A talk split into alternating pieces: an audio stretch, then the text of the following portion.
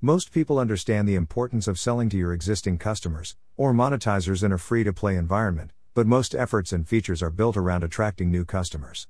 That despite the fact that the probability of selling to an existing customer is 60 to 70%, while the chance of selling to a new prospect is 5 to 20%, according to marketing metrics. A recent online article from Matt Pearl called 5 Sexy Rules of Customer Retention, better named than any of my posts, discusses 5 straightforward ways to improve sales to existing users. Reward your customers. You often give incentives to new users, give repeat customers some reward. As Dan Ariely has written, free is very powerful, so giving your customers something free, with no strings attached, is a very powerful tool.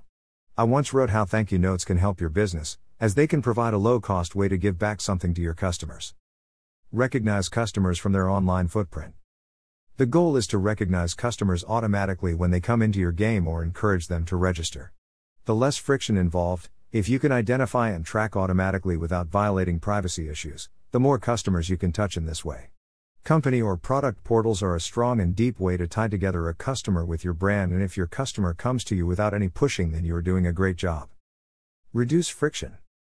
People are always in a rush and do not want to waste their time filling out forms, dealing with bugs in payment processes, etc. if they forgot the username or password, or have to create a crazy hard password. It is just one more thing they have to do before they finish their task or decide not to. If their credit card number is not validating on a form, they are going to grow impatient or leave. You need to test and retest your fill rates. Try different names on your form fields to see if you can help people finish them sooner. VIP treatment via email. It is important that you respect your users in email. You want to communicate with them smartly, creating emails that are relevant to your users and provide value. It is important that the emails seem tailored to the user rather than spam.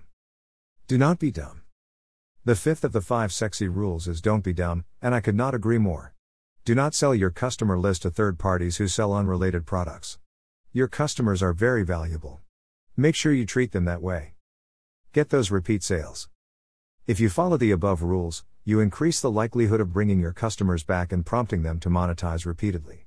As the cost of getting new customers continues to increase, getting more value from existing users, effectively, increasing their lifetime value, LTV, is critical to continued success.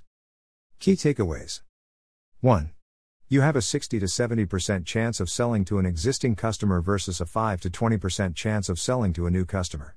2. Among the ways of improving sales from existing customers, critical ones include smart CRM and not being dumb by selling your customer list. 3. As the cost of getting new customers continues to increase, increasing the LTV of existing customers is critical to continued success.